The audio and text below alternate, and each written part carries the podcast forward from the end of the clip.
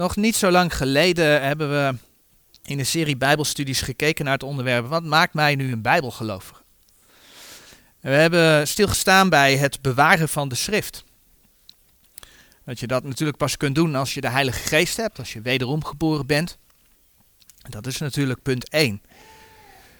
Maar vervolgens het bewaren van de schrift. Ja, dat, dat doe je door schrift met schrift te vergelijken. In het door de Here bewaarde woord van God. Dat doe je door de schriften recht te verdelen. En als we het dus hebben over het bewaarde woord van God, dan hebben we het over voor Nederland over de Statenbijbel. En vandaag willen we ja, eigenlijk nog een aanvulling bekijken, onder andere op het recht verdelen van Gods woord. Maar ook is het een hele mooie, ja, een, een mooi voorbeeld van hoe de Heer zijn woord voor ons bewaard heeft. En het sluit ook nog eens een keer mooi aan bij de onderwerpen waar we de laatste Bijbelstudies mee bezig zijn geweest. En dat is Israël. En als we het over het recht verdelen van Gods woord hebben, hebben we in die serie over, ja, wat maakt mij nu een Bijbelgelovige, hebben we gezien uh, dat bepaalde teksten in Hebreeën toch echt gericht zijn aan het volk Israël. Dat bijvoorbeeld in Hebreeën 10 en Hebreeën 12 de eerste versen best wel op de gemeente van toepassing zijn. Maar als je dan in Hebreeën 10 vanaf vers 26 gaat lezen en in Hebreeën 12 vanaf vers 14, dan zie je dat dat met name over de grote verdrukking gaat. En dus over, over Israël, want dan is de gemeente er niet meer. Want in de grote verdrukking is de gemeente is opgenomen. En uit de context werd dat meer dan duidelijk. We hebben een aantal voorbeelden gezien dat als mensen daar geen rekening mee houden, ja, wat er dan gebeurt. Hoe ze dan vervallen tot onbijbelse uitspraken. En hoe ze uh, gelovigen van de gemeentetijd aan het twijfelen brengen. Aan het twijfelen over hun behoud. En dat is triest. Maar het is een gevolg van het niet bewaren van Gods woord. En het niet recht verdelen van Gods woord. In de Bijbelstudies over de drie bomen waar we de laatste tijd uh, bij hebben stilgestaan. En de drie bomen die een type zijn van het volk Israël.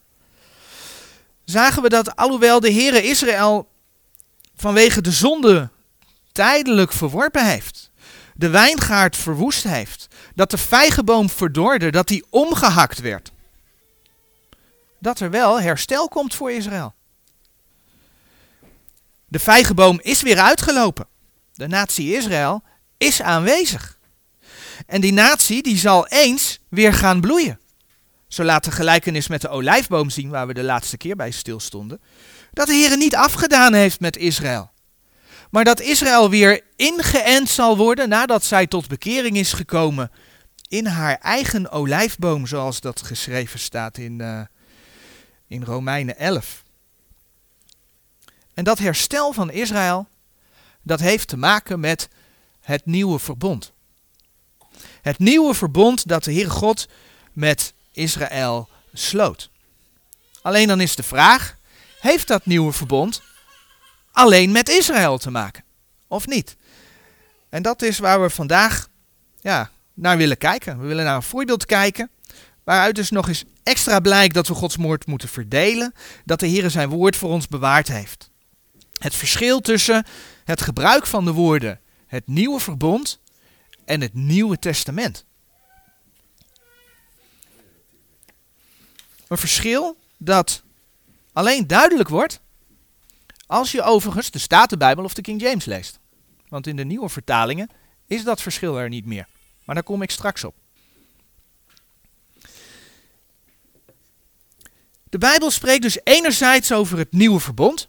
En anderzijds komen we in Gods woord het Nieuwe Testament tegen. Nu zijn er mensen die zeggen, ja nee, er zijn twee nieuwe verbonden. En anderen zeggen dat de gemeente helemaal geen relatie heeft met het nieuwe verbond, want ja, dat is voor Israël.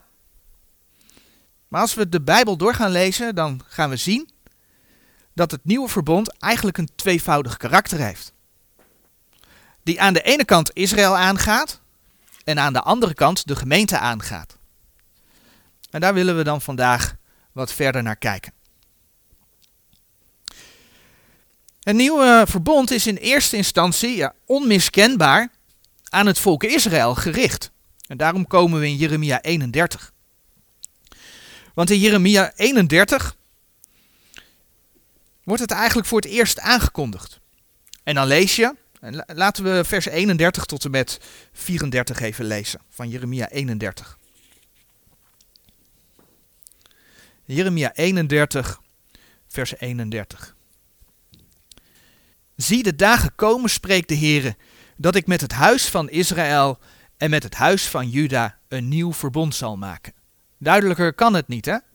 Met het huis van Israël en met het huis van Juda. Niet naar het verbond dat ik met hun vaderen gemaakt heb, ten dagen als ik hun hand aangreep om hen uit Egypteland uit te voeren, welk mijn verbond zij vernietigd hebben, hoewel ik hen getrouwd had, spreekt de Heer.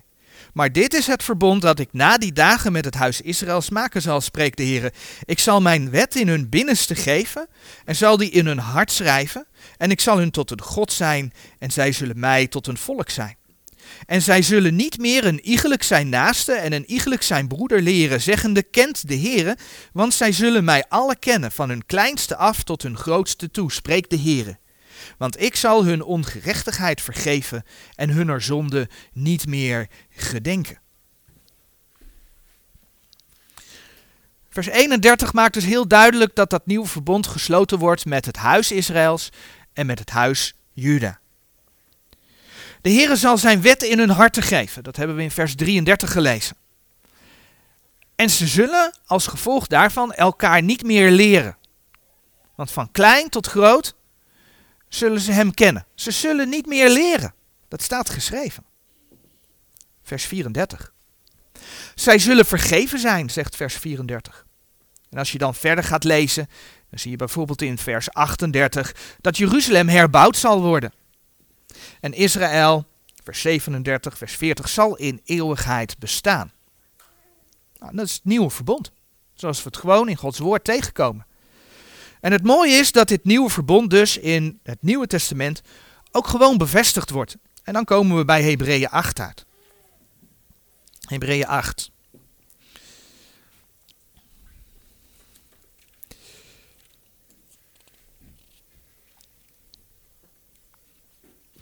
En als we dan in Hebreeën 8 kijken, in vers 8, vanaf vers 8, dan lezen we daar.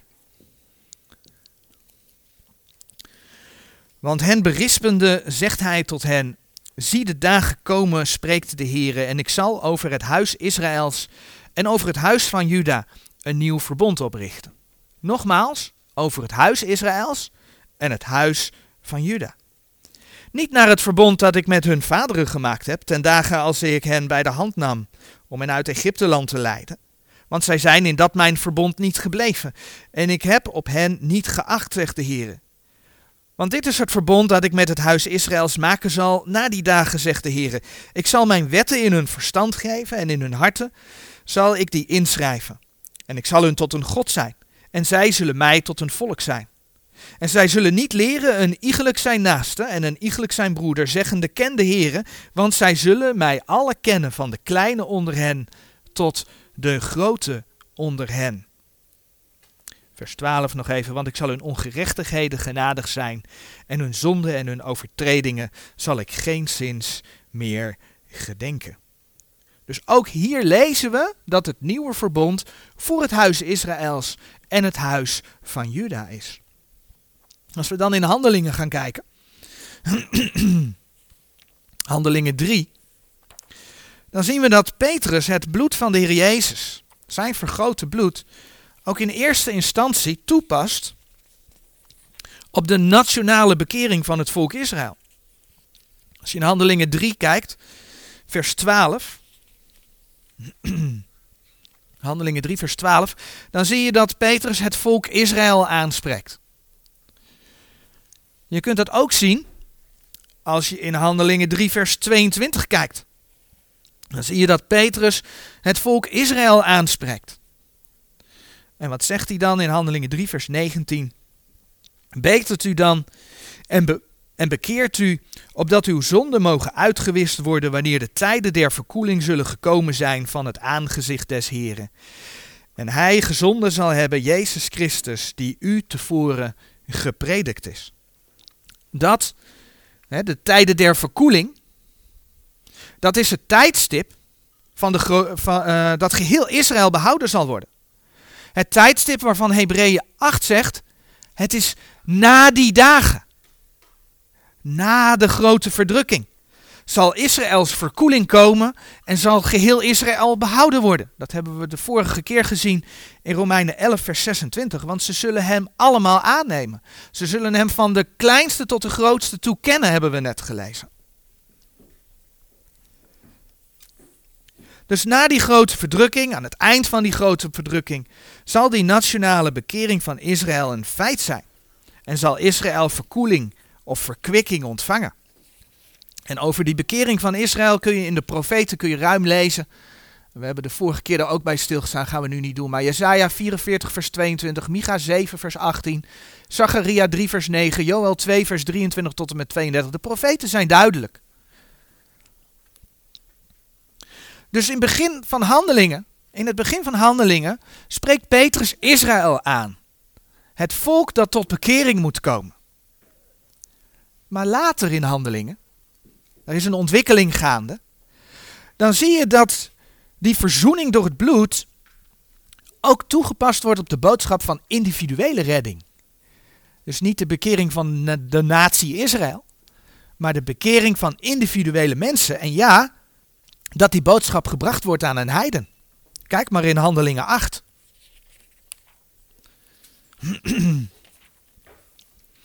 Handelingen 8, de bekende geschiedenis van de kamerling van het Moerenland. En dan lezen we in vers 32, waar Filippus bij de kamerling komt, die niet weet wat hij, die niet snapt wat hij leest. En over hetgeen wat hij leest, lezen we in vers 32. En de plaats der schriftuur die hij las was deze. Hij is gelijk een schaap ter slachting geleid. En gelijk een lam stemmeloos is voor dien die het scheert. Alzo doet hij zijn mond niet open. Dat is wat hij leest. En dan lezen we in vers 35. En Filippus deed zijn mond open. En beginnende van diezelfde schrift verkondigde hem Jezus. Het gedeelte dat die kamerling leest komt uit Jesaja 53. Handelingen 8 vers 32. Dat kun je terugvinden in Jesaja 53 vers 7. Filippus mag dus aan de hand van Jesaja 53 uitleggen dat de Heer Jezus voor de zonde van mensen gestorven is. En die kamerling, die kwam tot geloof. Hier in Handelingen 8 wordt voor het eerst een verband gelegd tussen het Oude Testament, Jesaja 53, en individuele redding. En als je dan Jesaja 53 gaat opzoeken, dan zie je dat die passage in eerste instantie toch echt wel gericht is aan Israël. Want als je in Jesaja 53 vers 4 en 5 kijkt, dan zie je dat daar gesproken wordt over onze krankheden, over onze smarten. Daar wordt gesproken over onze overtredingen, over onze ongerechtigheden, die laatste twee in vers 5. En nu zijn wij geneigd om dan direct aan onszelf te denken. Onze krankheden, onze ongerechtigheden, onze smarten, onze overtredingen. Maar in Jezaja gaat het in de eerste plaats om het volk van God, Israël. Want de profeten waren niet in de eerste plaats aan de gemeente geschreven. Dus zodra de profeten spreken over onze, en je komt het ook vaak tegen, net in handelingen hebben we het ook gezien, dan wordt er gesproken over onze vaderen. Dat zijn niet onze opa's en oma's, onze overgrootouders en verder. Nee, dat zijn de vaderen van het Joodse volk. Abraham, Isaac, Jacob, David, noem ze maar op. Dat zijn onze vaderen. Toen de Heer Jezus op aarde kwam, Johannes 1 vers 11, dan lezen we dat hij tot het zijne is gekomen. Wat is het zijne? Dat is het Joodse volk. Dat zijn zijn broederen. Maar in Handelingen 8 nog voordat Paulus zich bekeert, laat de Heilige Geest zien dat er een toepassing is van de verzoening door het bloed van het lam voor de individuele gelovigen. En dan dus voor zowel Jood als Heiden. In Romeinen 10, vers 12, de tekst verschijnt hier op de dia, daar staat ze mooi. Want er is geen onderscheid, nog van Jood, nog van Griek, want éénzelfde is Heer van allen, rijk zijnde over allen die hem aanroepen. En ja, het nieuwe verbond wordt dan ook in Gods woord toegepast op de gemeente. In 2 Korinthe 3, vers 6, en ook die tekst staat hier op de dia, staat geschreven, die ons bekwaam gemaakt heeft om te zijn dienaars des Nieuwe Testaments. En nu valt hier één ding op, daar staat testament. En daar kom ik straks op terug. Maar zo wordt het nieuwe verbond op de gemeente toegepast. Wanneer de Heer Jezus het avondmaal des Heren instelt, dan zegt hij in Lucas 22 het volgende.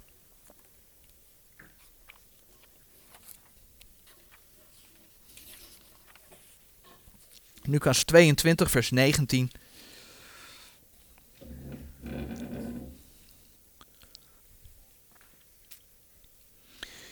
En hij nam brood en als hij gedankt had, brak hij het en gaf het hun, zeggende, dat is mijn lichaam, het welk voor u gegeven wordt, doet dat tot mijn gedachtenis. Desgelijks ook de drinkbeker na het avondmaal zeggende, deze drinkbeker is het nieuwe testament in mijn bloed, het welk voor u vergoten wordt. De Heere zegt daar onder andere, doet dat tot mijn gedachtenis.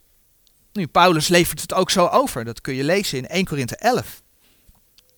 En hij geeft zelfs aan dat die gedachtenis is, hè, 1 Korinthe 11 vers 26, tot aan totdat hij komt. Dus eigenlijk totdat de Heer Jezus terugkomt, is het een gedachtenis het brood te breken en van de drinkbeker te nemen. Met andere woorden, dat Nieuwe Testament is door de Heer Jezus zelf gegeven voor de gemeentetijd. En je ziet, ik haal nu nog steeds Nieuwe Verbond en Nieuwe Testament een klein beetje door elkaar. Ik kom daar straks op, op terug. Maar door het volbrachte werk van de Heer Jezus is het dus niet bijbels om te zeggen dat het Nieuwe Verbond in het Nieuwe Testament strikt Joods is. Het is ook niet vreemd dat heidenen er deel aan krijgen.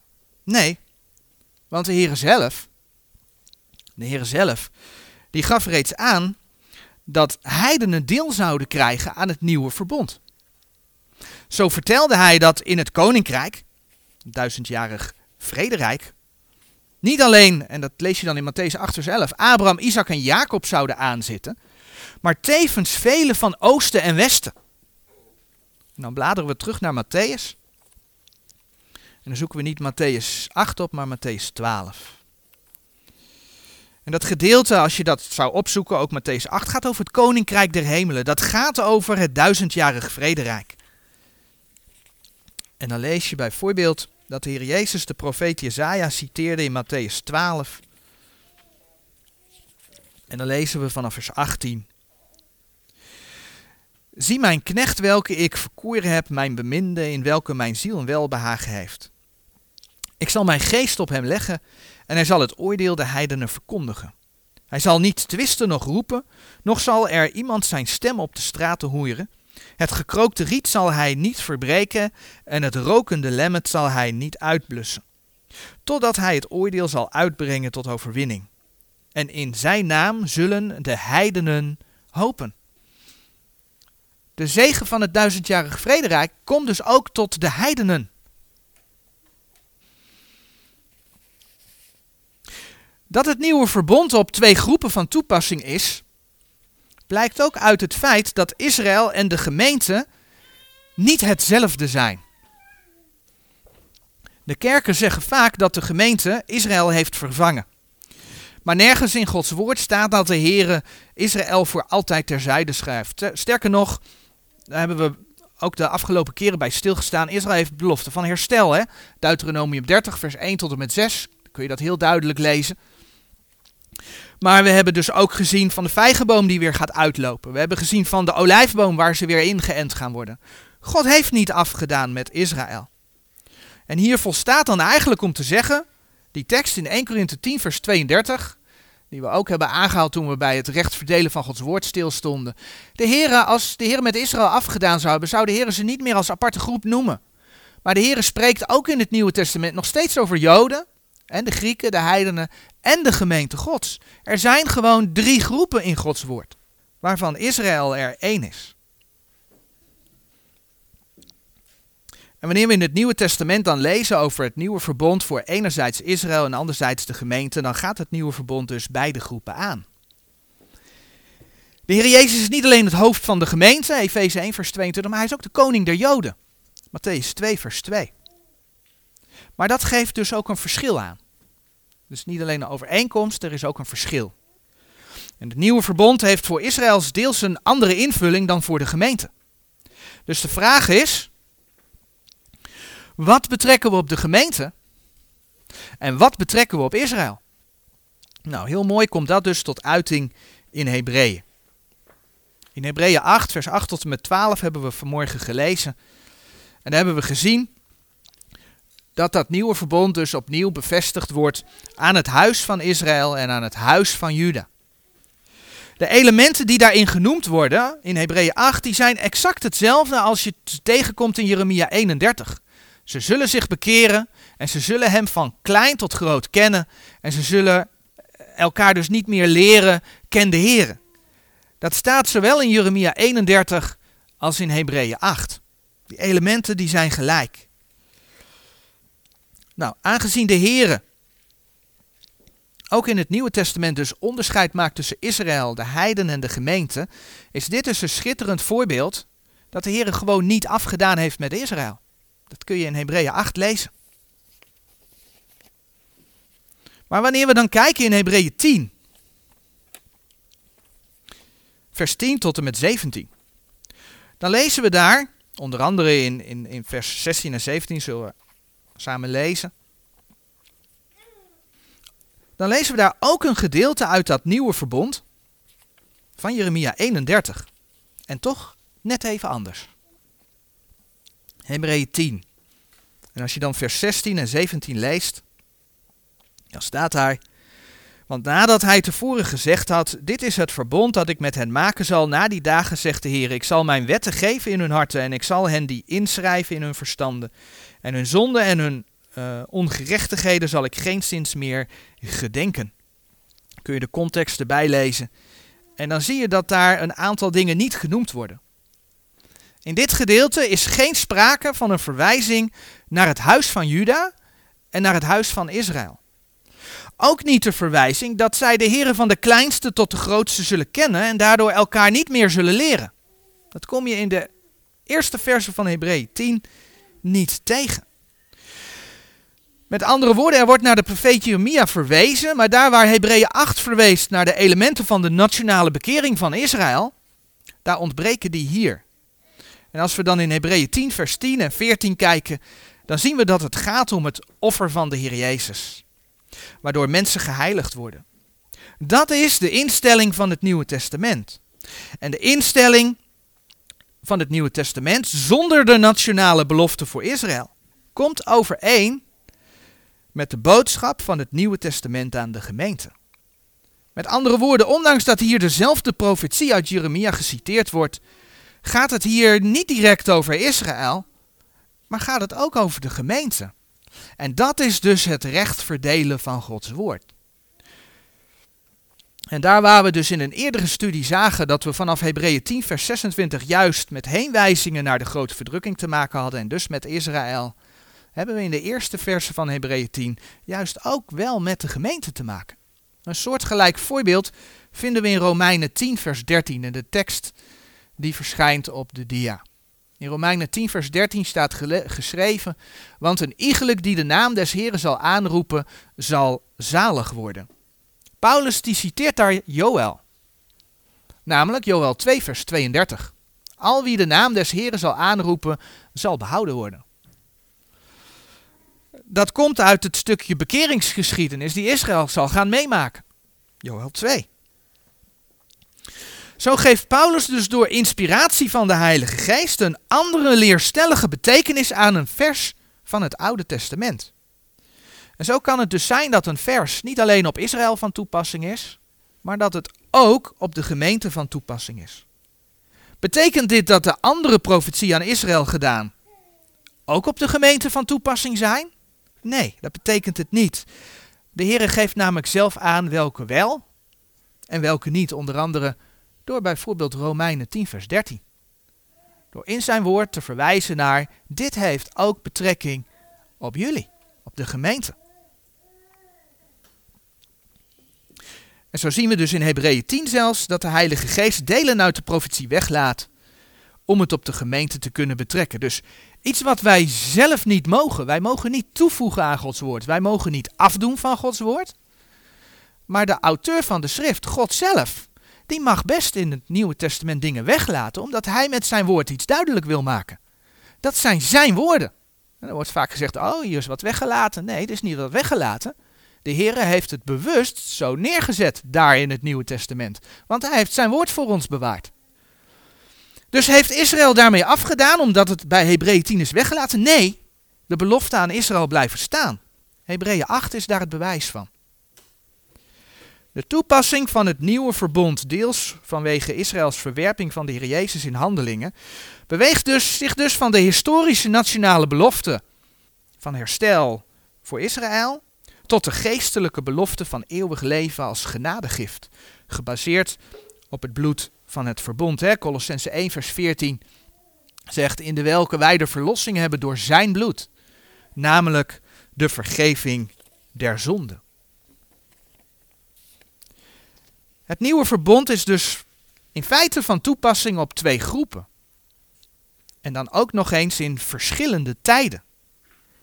En eigenlijk zou je kunnen stellen dat het nieuwe verbond niet volledig is, totdat uiteindelijk Israël gereinigd en hersteld is. Dan is dat nieuwe verbond compleet. Nu hebben we het al een tijdje over het nieuwe verbond. En dat het hetzelfde nieuwe verbond is voor Israël en voor de gemeente. Alhoewel de invulling ervan anders is. Er zijn verschillen. En toch hebben we gezien dat op de meeste plaatsen in het Nieuwe Testament sprake is van het woord testament in plaats van verbond. Althans, zoals eerder gezegd, in ieder geval als je de Statenbijbel of de King James gebruikt. De King James 1611. Want in de nieuwe vertalingen is dat woord uh, testament niet meer terug te vinden in de woordcombinatie van het Nieuwe Testament. Dat komt niet meer voor. En lezen we eigenlijk alleen nog maar over het nieuwe verbond. En in Hebreeën 9, vers 15. Dat is een van de teksten die ik ook op dat blaadje gezet heb. Daar staat dus geschreven, en daarom is hij de middelaar des Nieuwe Testaments, opdat de dood daartussen gekomen zijnde tot verzoening der overtredingen die onder het Eerste Testament waren, degene die geroepen zijn de beloftenis der eeuwige erven ontvangen zouden. Je ziet dat er in de nieuwe vertalingen, als je op dat blaadje kijkt, verbond staat in plaats van testament. En ik heb er onder andere ook Lucas 22, vers 20 bij gezet.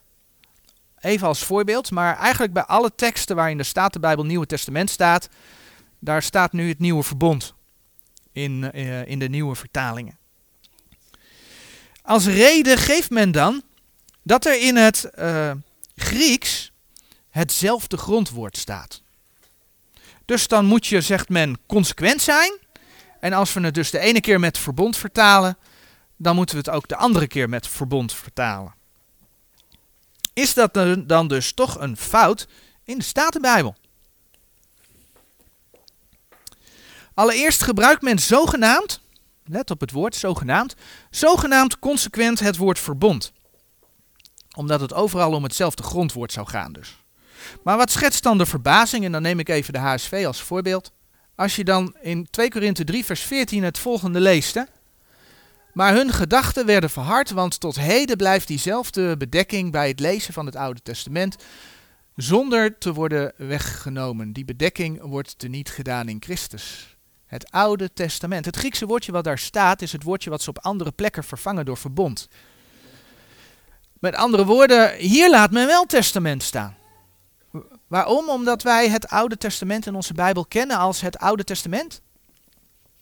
Maar daar staat dan toch verbond. En als je dan zo consequent wil zijn, dan moet je ook hier consequent zijn, toch? We zien dus dat de beredenering van de heren vertalers niet oprecht is. Zoals we in meer voorbeelden gezien hebben.